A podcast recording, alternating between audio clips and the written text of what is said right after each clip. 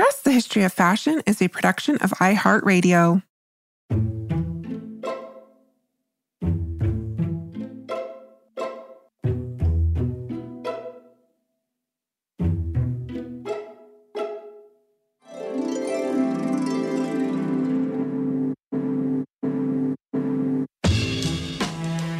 over 7 billion people in the world, we all have one thing in common. Every day, we all get dressed. Welcome to Dressed, the History of Fashion, a podcast where we explore the who, what, when of why we wear. We are fashion historians and your hosts, April Callahan and Cassidy Zachary.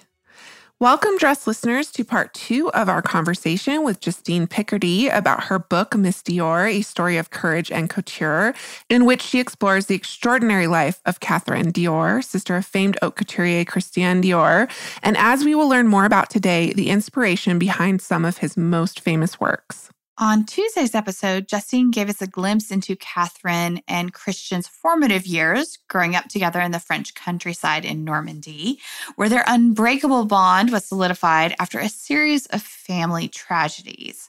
As a young woman, Catherine ended up following her brother Christian to Paris, where he worked as an art gallerist before getting his first fashion design job at the house of Robert Piguet and then after that, Lucien Lelong, where he would find himself to be working when World War II broke out in 1939.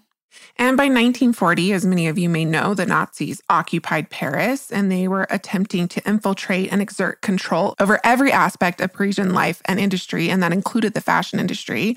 And while this is not something we will really delve into very much today, Justine does an incredible job in the book of telling the story of the French fashion industry under German occupation. She writes about the black market, she writes about Nazi wives as customers, and then, of course, Lelong's role in preventing the Nazis from transferring the French haute couture industry to Germany. And she also talks about clothing rationing, April, which you probably know more about than I do, but I had no idea about couture clothing ration cards. There was actually 20,000 couture clothing ration cards giving out during World War II. Yeah, meaning basically, uh, listeners, that only a certain select amount of people were actually allowed to buy couture. You had to have the ration card and your money in order to do so. So clothing rationing is is uh, during World War II is like one of my special areas of interest. So there is more work to be done on the, the couture aspect of that for sure, Cass. But yeah, I mean, just because you had the money to buy something didn't necessarily mean that you could. Well, and 20,000 of those seems a lot like a lot to me, but I guess if you're considering like French and German, I guess, women that were using couture clothing ration cards. It's so fascinating. There's so much more in the book. So, Justine's deep dive into the fashion industry, dress listeners, is just one more reason to get your hands on her incredible book. And as the subtitle of Justine's book tells us, this is a story of courage and couture. As promised, today we remain fully focused on the life and legacy of Catherine Dior. It is with Catherine's work as a member of the French resistance during the war that we pick up our conversation with Justine today. Justine, I would like if you could tell us more about Catherine's work for the resistance. The important and incredibly dangerous role she had in getting information to the Allies is quite remarkable. It's one of my favorite parts of the book because she's so incredibly courageous. So, can you tell us about what happened to Catherine in 1941 that basically shaped the entire course of her life? the end of 1941, she and Christian had been living together in this farmhouse in Provence, and he returns to Paris to because they're completely broke, but to earn a living. He works for Lucien Lelong.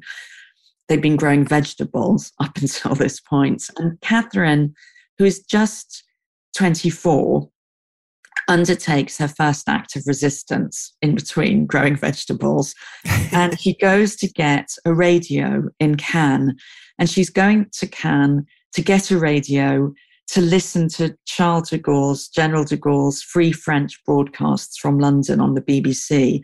And this in itself, just getting a radio to listen to General de Gaulle is an act of resistance. And if she'd been caught, she would have been arrested and imprisoned. But in getting the radio, she meets somebody called Hervé de Charbonnerie, who is 12 years older than her, exactly the same age as her brother, like Christian, studied politics at the same university in Paris. And they fall in love, and he's an early member of the French resistance, and he recruits her to his resistance network, which is called F2. And that F2 was originally founded by Polish intelligence officers who'd found themselves behind enemy lines after the fall of France in 1940. And they had set up a, an intelligence network to gather intelligence. They started recruiting French people. So the intelligence that they gathered, and Catherine was, in, was really important to this, was transmitted to the Allies in London. So to British intelligence and also the Polish intelligence in London. And Catherine acted both as a courier, so she would cycle for miles on her bicycle between different agents in the resistance network. And then she would also gather information herself on troop movements. And then she would type up these reports on a little typewriter, which she kept till the end of her life. And these reports would be transmitted on a wireless to London or sometimes smuggled out on tiny little boats from the Mediterranean coast. And she carried on. So she was running a risk in doing this sort of every minute of every hour of every day for months and then years on end.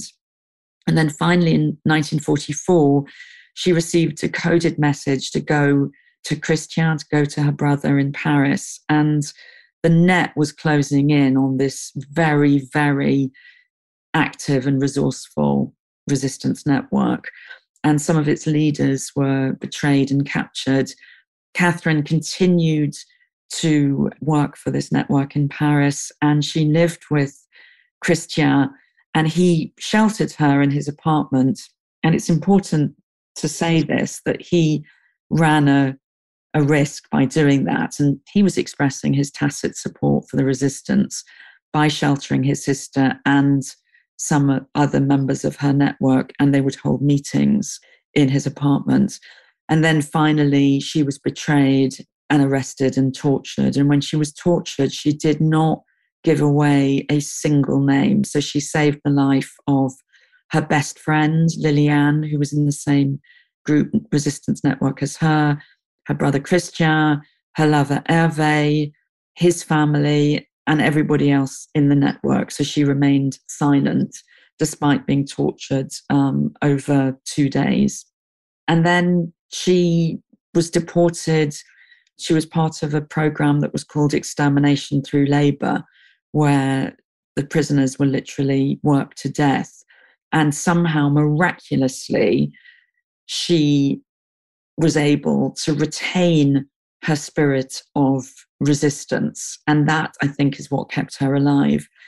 So I interviewed this extraordinary woman in, in Brooklyn who met Catherine in one of the slave labor camps towards the end of the war. And this woman, she and her sister, who were 14 and 13, were the only survivors from their very large extended Jewish family, all of whom had died of, at Auschwitz. But she and her sister had survived, were working as slave laborers, and met Catherine and a small group of French women um, who were working in a Nazi slave labor factory. And she said that Catherine had taught her and her sister to do a V sign for victory. And, you know, that was an act of resistance. And that also Catherine was sabotaging secretly the machinery in the Nazi armaments factory. Again, by these tiny acts of sabotage were acts of resistance. And she said to me that Catherine was the captain of her own soul. That's you know that's I somehow she could keep, even though her body had been punished and dehumanized, that her spirit remained her own. And she also said something so memorable. By the way, this woman who was now 90 was so beautifully dressed and manicured and her hair was done and and this was before COVID, long before COVID when I interviewed her. And when I met her, I just hugged her and said, You're so beautiful. And she said it was really important to her, having gone through the experience of the camps, that, you know, having her nails manicured, wearing a beautifully colored dress was her own act of resistance against those memories of the Nazis. Um, but she said that the, Catherine and the other French women had looked so chic to her. And I was so shocked and surprised because when they met, this was in February 1945, and so many of them would, had already died or were on the verge of death. But, and I think again, this was an act of resistance. They had unraveled these sort of rags that were there, either their, you know, they were forced to wear or the rags that they slept under, and that they'd knitted these threads into turbans, which they then wrapped around their shaved heads, that looked really chic to these two little young Hungarian girls. And being chic was a way of saying to the Nazis, you cannot take away our human spirit. Yeah. I think that's how Catherine survived.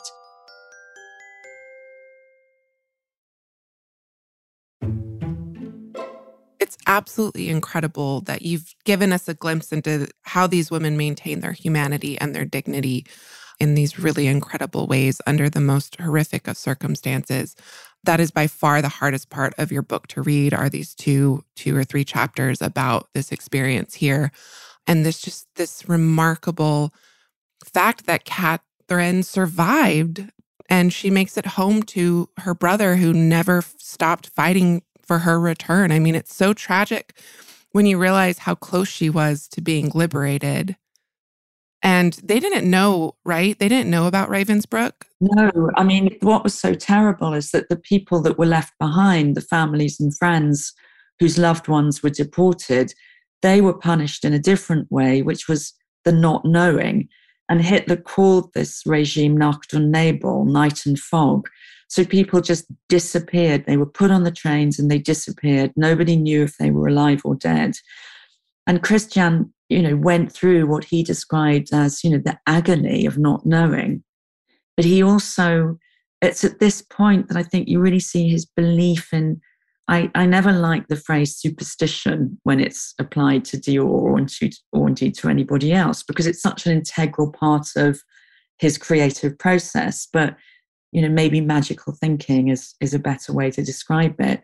And he went for, to see a, a clairvoyant in Paris to ask about Catherine because he didn't know where she was after her disappearance. And she did a tarot card reading and she said to him, Catherine, your sister is alive and she will return. And I think that's why tarot becomes such an important part of his creative aesthetic and which is continued today at Dior by Maria Grazia Chiuri. She, she did a tarot inspired couture collection. Oh, so amazing. Yes, such a beautiful collection. And the, the, the fashion film, I've been telling everybody about that because there's so many people have not seen that film, but I mean, magic is what brought me to fashion. And I loved that part of your book because I do believe in magic and fashion makes me believe in magic. Yes, absolutely. And I think that Dior is a is a magical house. And that part of I mean, people say the magic of fashion and it, you know, it's become, it's sort of lost its meaning. But the magic of Dior, which is such a true strand, such an important part of Dior, has its roots in that really important experience of Christian being given the hope through this tarot card reading that Catherine is alive and will return. And Maria Grazia Chiuri, she was she was really interested by my research. And I would tell, you know, I told her when I went to Ravensbrück, I told her I went to La Colle Noire and found Christian's, I stayed at La Colle Noire and while I was researching and writing the book, and I found Christian's own tarot cards in a cupboard there. And I told Maria Grazia about them. And then I said to her, You must come and see La Colle Noire. She hadn't been there before. And and I showed her the tarot cards. And we really shared, you know, a lot of of I, I shared with her a lot of the things I was finding out. And so her tarot card collection, you know, was partly inspired by Christian's own tarot cards. her spring summer 2020 collection, um, which takes the idea of the female gardener, you know, that's Catherine. And that was inspired by my research into Catherine's life after the war, where she went on gardening as a, as a, as a way of finding solace and renewal and hope. And I love the way that Maria Grazia sort of there's a there's just as in every single one of Christian Dior's collections in his 10 years before he died, the 10 years of him being the head of the House of Dior, he made something for Catherine in each collection. So in Maria Grazia's collections, there's always an, an, a tribute, however quietly done, to Catherine. So Catherine's code name in the French resistance was Caro. So Maria Grazia did a Caro bag, you know, and it's like a satchel that you could put over your shoulder on the back if you're on a bicycle. There was a beautiful shirt in one of her collections, and she called it the Tree of Life. And I said to her afterwards, you know, I just how much I loved it. And she said, Oh, that was that's for Catherine, you know. So she truly, the spirit of Catherine is still alive and well at the House of Dior today, just as Catherine, as a real woman, was so important to Christian's conception of femininity. And when we, we think of Dior dresses, I think, you know, from the new look onwards, we tend to think about the beautiful ball gowns that are, are the ones that are showed in museums. And but in fact, some of the most beautiful pieces are inspired by Catherine. And there's a wonderful picture, which I include in the book, of Catherine at her godson's christening. And her best friend in the French resistance, Liliane, whose life Catherine saved by not giving her name away, she had a baby the same week as the Dior New Look collection was launched. And she said, and Catherine was both at the launch of the New Look collection, sitting there in the audience, having filled Dior with flowers from the flower market, having filled the house of Dior. But, you know, her best friend has this baby. And then there's a picture, she, Liliane makes Catherine the godmother and says, you know, she, that she's doing this because Catherine saved her life. And Catherine was unable to have children after her um, experiences during the war, both because of the Gestapo, but then because of what happened to her in the camps. So her, her godson, Nicolas, was more than a godson and to her. And, and I interviewed him, he's now in his 70s when I was researching the book. And but this beautiful picture of Catherine holding her baby godson at his christening, and she is wearing a piece from the New Look collection. And there's a smile on her face as she cradles this baby boy in her arms. And that I think what Christian does, both in this piece that she's wearing, but in every piece that he designs for her, is she's been given her sartorial dignity back. And again, because of her experience in, in the camps where dignity was stripped away from the women, she has, in these very you know, beautiful but dignified pieces. I mean, sometimes they're they're pieces that are just pure freedom, like a cotton shirt dress that she's wearing as she has a glass of wine in the garden, or a cotton blouse or trousers. But but also when she's at this christening wearing this beautiful coat, there is a dignity to it. And I think it's this tenderness that you see in what Christian makes for Catherine, Miss Dior, the perfume is not a kind of super sensualized, sexy perfume. It's a very tender scent. It is a sort of brother's tender love for a sister. And you look at the bar jacket and, you know, those original new look tailored pieces, they've got padded shoulders and padded hips and a padded bust. And he describes them as architectural pieces, but I think they're also that soft padding as a way of giving a protection to Catherine, who returns completely emaciated in off from Germany when she returns to her brother. And it's also a safe place that he has constructed for her in these beautiful, gently padded pieces that she is given a place of protection.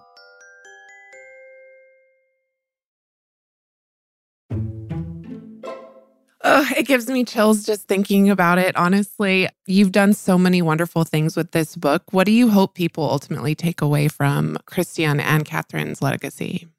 Hope. And also, you know, we've gone through a period, the first great period of global disruption since the Second World War. And although there are people still alive who endured the terrors of the Second World War, including the wonderful woman who I interviewed, um, who, who'd known Catherine in the camps, many of us were born after the war and yet have experienced with the pandemic, you know, fear and disruption and uncertainty. But I would hope that people that read Miss Dior will see that after this really long period of terror, you know, the six years of the war, of the Second World War, and you look at the lives of Christian and Catherine, which has been shaped not only by the Second World War, but, but by the First World War, which took place only just a little more than 20 years before, and then the Wall Street crash and the Great Depression, that even after so much upheaval and trauma and disruption, far more than the 22 months that we've just endured, which has, you know, been really challenging, that they lived through so much and yet could still, in Christian's case, create great beauty, and in Catherine's case, could show so much resilience that she went on growing her roses um, and harvesting her roses in the in the May rose harvest every single summer until her peaceful death at the age of 90 in June after she'd brought in her final harvest of May roses, and that she continued to live life on her own terms as Catherine Dior. She never married, though she and Hervé, Hervé waited for her they lived together, they shared their lives together until his death in 1989. And she lived life on her own terms. She made a good life for herself despite all her suffering and trauma. And that to me is truly inspiring.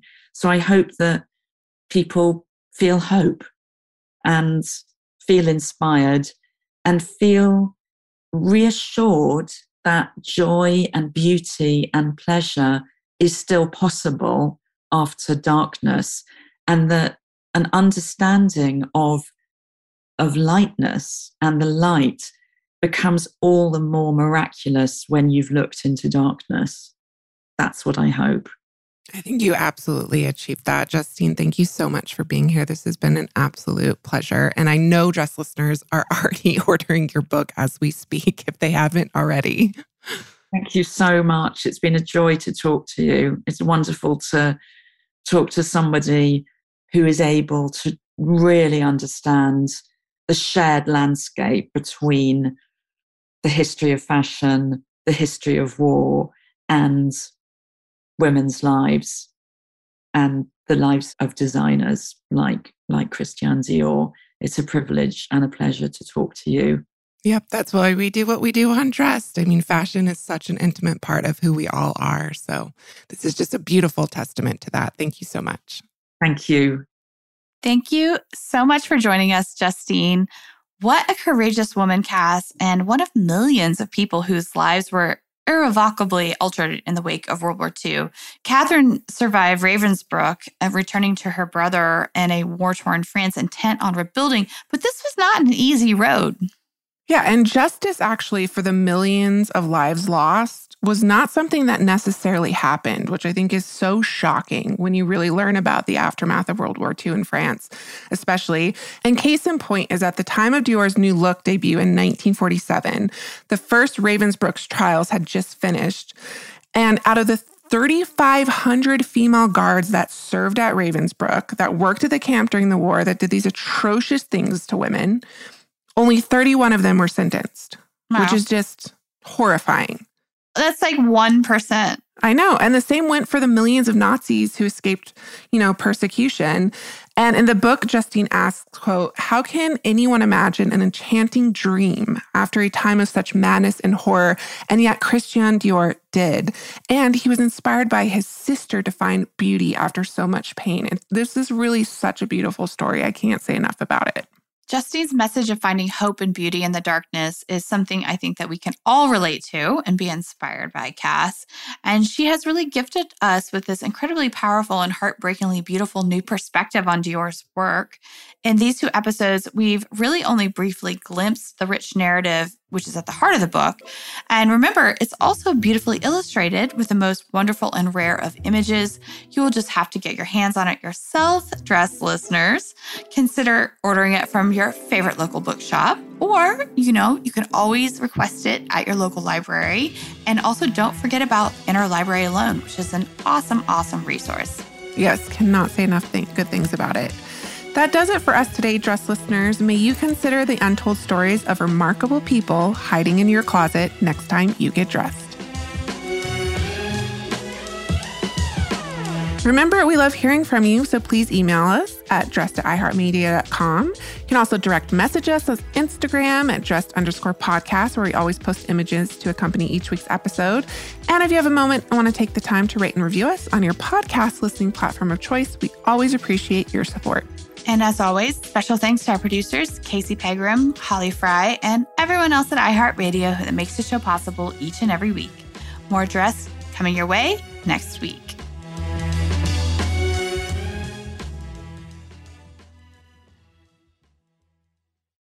Dressed, the history of fashion, is a production of iHeartRadio. For more podcasts from iHeartRadio, visit the iHeartRadio app, Apple Podcasts, or wherever else you listen to your favorite shows.